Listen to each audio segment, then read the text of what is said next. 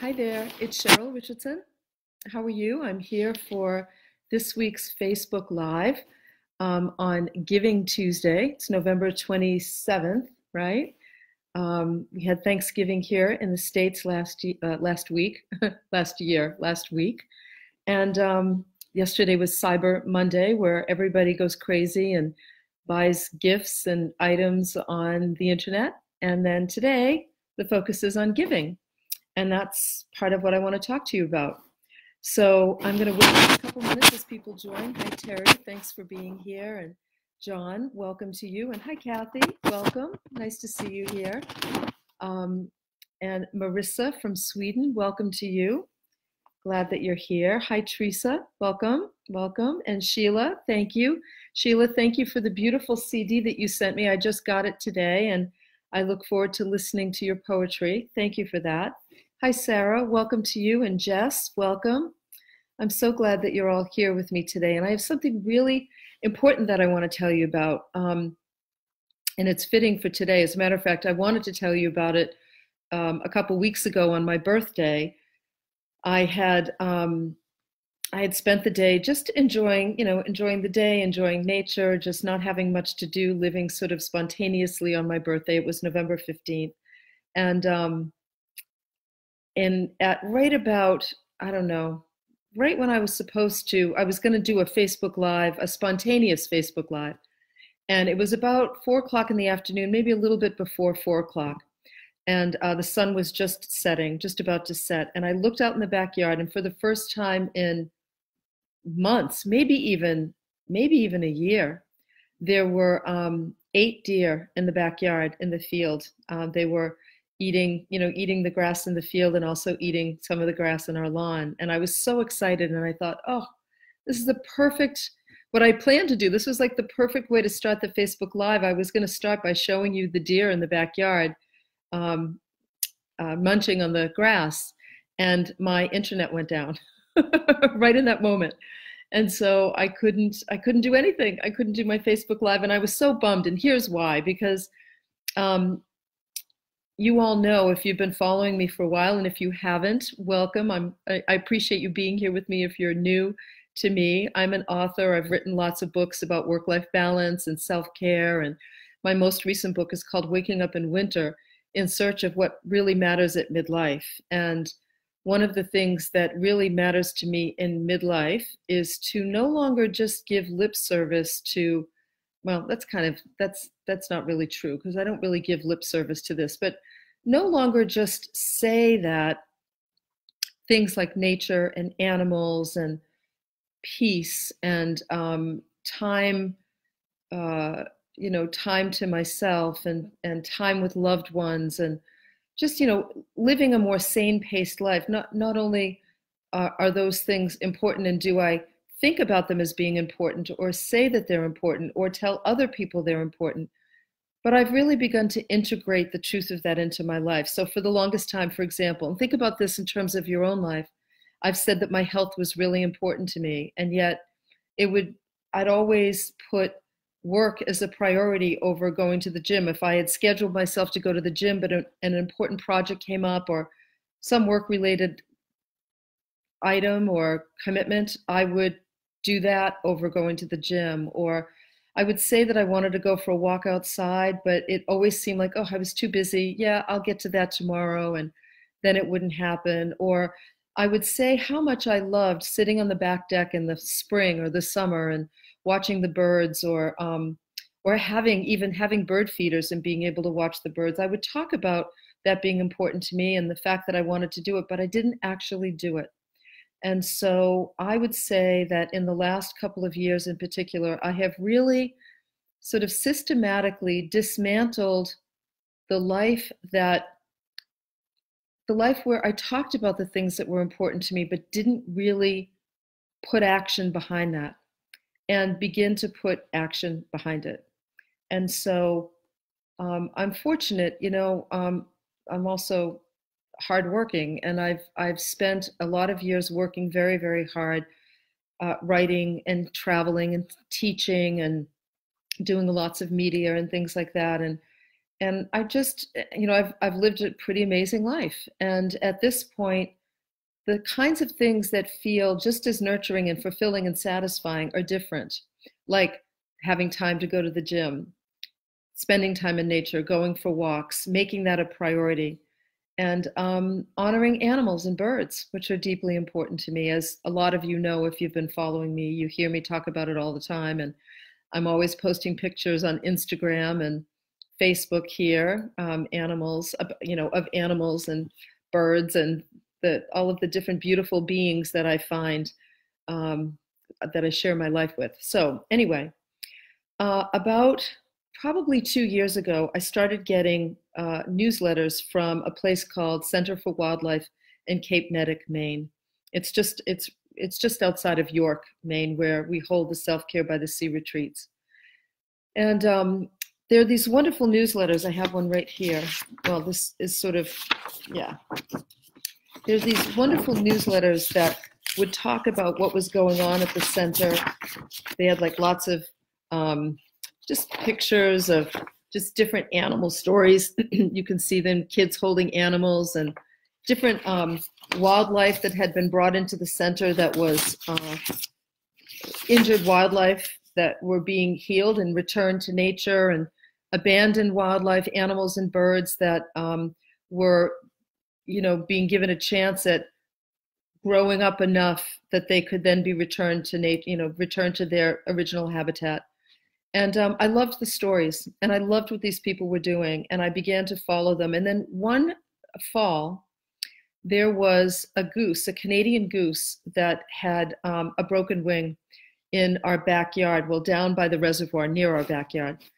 And um, when all the other geese were taking off, particularly around the winter when they were migrating somewhere not that far away, this, this particular goose wasn't able to fly and it was heartbreaking to see um, see this bird down, knowing that the winter was coming, a harsh winter was coming. And there was some friends in my neighborhood, Sue, who lives around the corner from me, who loves animals like I do, and um, Dick, our postman, who also he was our mailman at the time, and he loved animals, and we all would like feed the goose and you know try to really take care of him. And it, it was the Center for Wildlife when I called them and talked to them about what was going on and how upset we were. They knew exactly what to do, and they were able to really give us the kind of guidance we needed to um, do the best thing for the goose. And um, and since then, they've provided lots of great information. Anyway, I just fell in love with the place, and I started going up. I had a tour. I met the executive director, Kristen Lamb, and um, and I got to know their leadership team and I saw what they were doing to um, take care of wildlife. Um, not only were they taking in injured animals and abandoned animals, but they were also training. They had intern programs that were training, you know, vet techs and future wildlife rehabilitators and um, conservationists and rangers. And, you know, they've trained people that go on to work in national parks throughout the United States. And They've done over 300 programs. I think last year it was 375 educational programs for kids in the community, teaching people about wildlife and nature. And, um, uh, you know, they take in, I think, almost 2,500 animals a year, animals and birds. Um, and they do their very best to return them to, to wildlife when they can, when it will be safe for the animal or the bird to be returned. I started doing some work with the leadership team there so that I could really get to know them and get to get a sense of how they think and how they operate the Wildlife Center. And I learned about this exciting project that they have right now. These people, there's I think there's 80 volunteers, 12 paid staff, and they work in a ranch house that's about I think it's 1200 square feet. So it's not a lot of space. Um, and they take care of 2,500 animals and birds a year in this small space. And I've been in this space many times. Well, I was excited to discover that they're building a $4 million um, wildlife center that will, it, it's an eco friendly wildlife center that will not only provide care for wildlife, animals, and birds, um, both injured and abandoned, but will start to educate uh, people about the environment, protecting land, uh, protecting forests, protecting animals and birds, educating children and adults. Um, it will begin, it'll create a, they'll have a, um, a hands-on interactive learning center where kids and vet techs and conservationists and rangers and uh, members of the community, interns, volunteers will be able to learn how to learn about wildlife, learn about the environment, learn how to take care of animals and birds, and be trained in um, important professions that will uh, that will serve what matters most to me, you know, which is animals and land, the environment. So Michael and I decided that we really wanted to support their effort, and um, we have made a $10,000 donation um, to begin. And we are, in doing that, it's a $10,000 matching donation where we're going to sponsor the Learning Lab for the new um, wildlife center that's being built. The good news is they just received the last of their permits, and within, I think, the next 30 days, they're going to be breaking ground, clearing the land in the most environmentally protected way, a way that protects birds and animals. And Michael and I decided that we wanted to support them in raising money. They've raised half of the $4 million already. So we decided we would um, we'd make a $10,000 donation and we would essentially we would offer to match up to $10,000 worth of donations and um, that's where I'm going to invite you and friends and family, everyone I know. This year I said for my birthday and for Christmas, I don't want any gifts. I just want people to make a donation to the Center for Wildlife so that we can get this center up and running. So it's it's really exciting to me. It's um, really important. The center, this beautiful place. Let me see if I can show you a picture. Let's see if you can see this. This gorgeous place. Can you see this? Let's see. As long as the light doesn't get in the way. Yeah, this beautiful, beautiful place. There we go. That's a good, yeah, conservation campus. And um, this gorgeous place will open in 2020. So they're ready to um, they're ready to begin construction, and I'm really excited about it. So we're going to start with our $10,000 donation. We'll match up to that. So the goal is to raise 20,000, of course, with that donation. And um, I would love it if you if you happen to be somebody who um, you know likes to give back and cares about wildlife and cares about the planet you know cares about the environment like i do then whether it's one dollar or a hundred dollars or a thousand dollars or a hundred thousand dollars. Um, every every penny counts, and it really helps to get this center uh, up and running so that it can support not only the local community but support wildlife rehabilitators and um, environmental professionals all over the country. So um, I'm going to include in here a uh, the link where you can donate. I'll just include that link and you'll be able to click right through and um, and make a donation and that would be wonderful. And if you could share it with friends and family who love the the environment and love animals and wildlife um, as much as you do that would be great as well. And you'll hear about I'll um you know every now and then you you can find some videos actually on Facebook here where we talk about um, where I've been to the Center for Wildlife and I've visited with a turkey vulture and a um, porcupine and owls and all kinds of animals. I'm also going to include a link to a really important video that the Center for Wildlife has done. It's only like a five minute video. And um, I'm in the video at the end, but more importantly, at the very end is a very important guest that will re- that will go on remain unnamed. You'll, it'll be a surprise for you at the end. You'll see um, probably one of the most important um, let's say, uh, what do I want to say? One of the most important inhabitants of the Wildlife Center is at the end of the video. So I'll include that link as well. Um, so let me say hi to some people here. Hi, Bonnie and Janine and Tess, welcome. Glad that you're here. Erica, welcome to you too. And um, John, Danielle, welcome. Danielle, um, what was the book that you wrote about loving yourself? Well, there's a lot of books that I wrote about loving yourself, but um, The Art of Extreme Self Care would probably be a really good practical one for you. Thank you, Marie Car- Carmen, for the birthday wish. I really appreciate it. And hi, Rachel. Welcome to you. Um, Thank you, Sheila. And um, Vanessa, welcome. And Erica, glad that you're here. And Teresa and Sheila, I said hello to you before I know.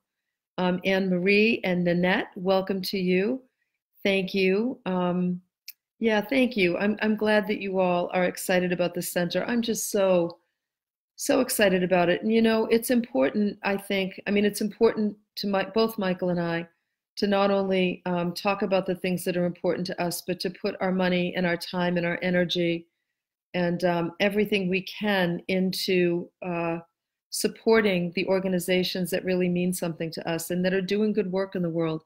And I can tell you that the people at the Center for Wildlife that are running this organization, the volunteers, the staff, the medical staff, they are just such a wonderful, wonderful group of men and women who really are so deeply dedicated. Many of them have been with the center for a long time, which tells you something about an organization. And um, and they're so excited about this new center. It's going to be awesome. I mean, it's just going to be awesome. And I hope that all of you can come and visit um, when it gets up and running in just a short amount of time and within about a year or so, year and a half. It should be, you know, as long as they can raise the money, it should be all set. And we're we're on the right track. We're making really great progress. So, um, so again, I hope that you'll um, do whatever you can to support the center. That would be wonderful. Hey, um, Annette Marie, welcome to you. Your sister-in-law, Ashley. Oh my God, I love Ashley. Would you please give her a hug and a kiss for me? Ashley was my very, very first literary agent. She's the person who sold Take Time for Your Life. Um, to uh, Broadway books, and she was. We have we have some of the most amazing stories in that together, and I love her dearly. And she loves she loves animals and the wildlife like I do. So be sure, please, to tell her about this project. I really appreciate that. Um, yeah, so Kathy says, we'll send love and prayers for the animals and land for it to be cleared, blessed, and protected. Thank you, Kathy. Thank you so much. So excited. It's located in Maine, um, just like within five miles from where we hold our Self Care by the Sea retreat, uh, just outside of York, Maine. And I will absolutely share the link with people. Um, I'll, I'll put a direct link and I'll also put a link to the uh, video. Please watch the video. It's really important. It's a great video about the center and what they're doing. And you can meet some of the people that work there and some of the people that live there. anyway, thanks. Terry's got the link in there right now, too. That's terrific. Hi, Scott. I'm glad you're here. And Elena, I'm glad you're here too. And um, Victoria, welcome to you. Um, you have a center like that, the Willowbrook Wildlife Center. That's awesome. I know. Aren't they great? You know, you can go to the Center for Wildlife and take tours. If you all live near me, I'd take one big group tour up there to show you the place and introduce you to the animals and the birds. They're amazing. And yeah, it's wonderful. Vanessa says so many devoted people caring for animals and charities around the world.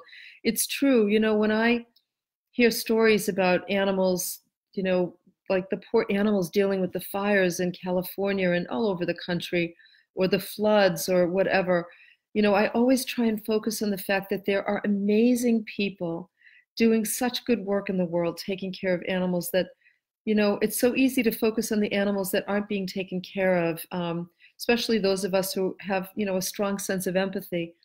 But it's important that we also focus on the animals who are being taken care of by really dedicated, wonderful human beings who really care.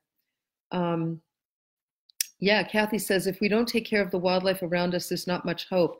Here's why that's important, Kathy, and I've learned this from my involvement with the Center for Wildlife.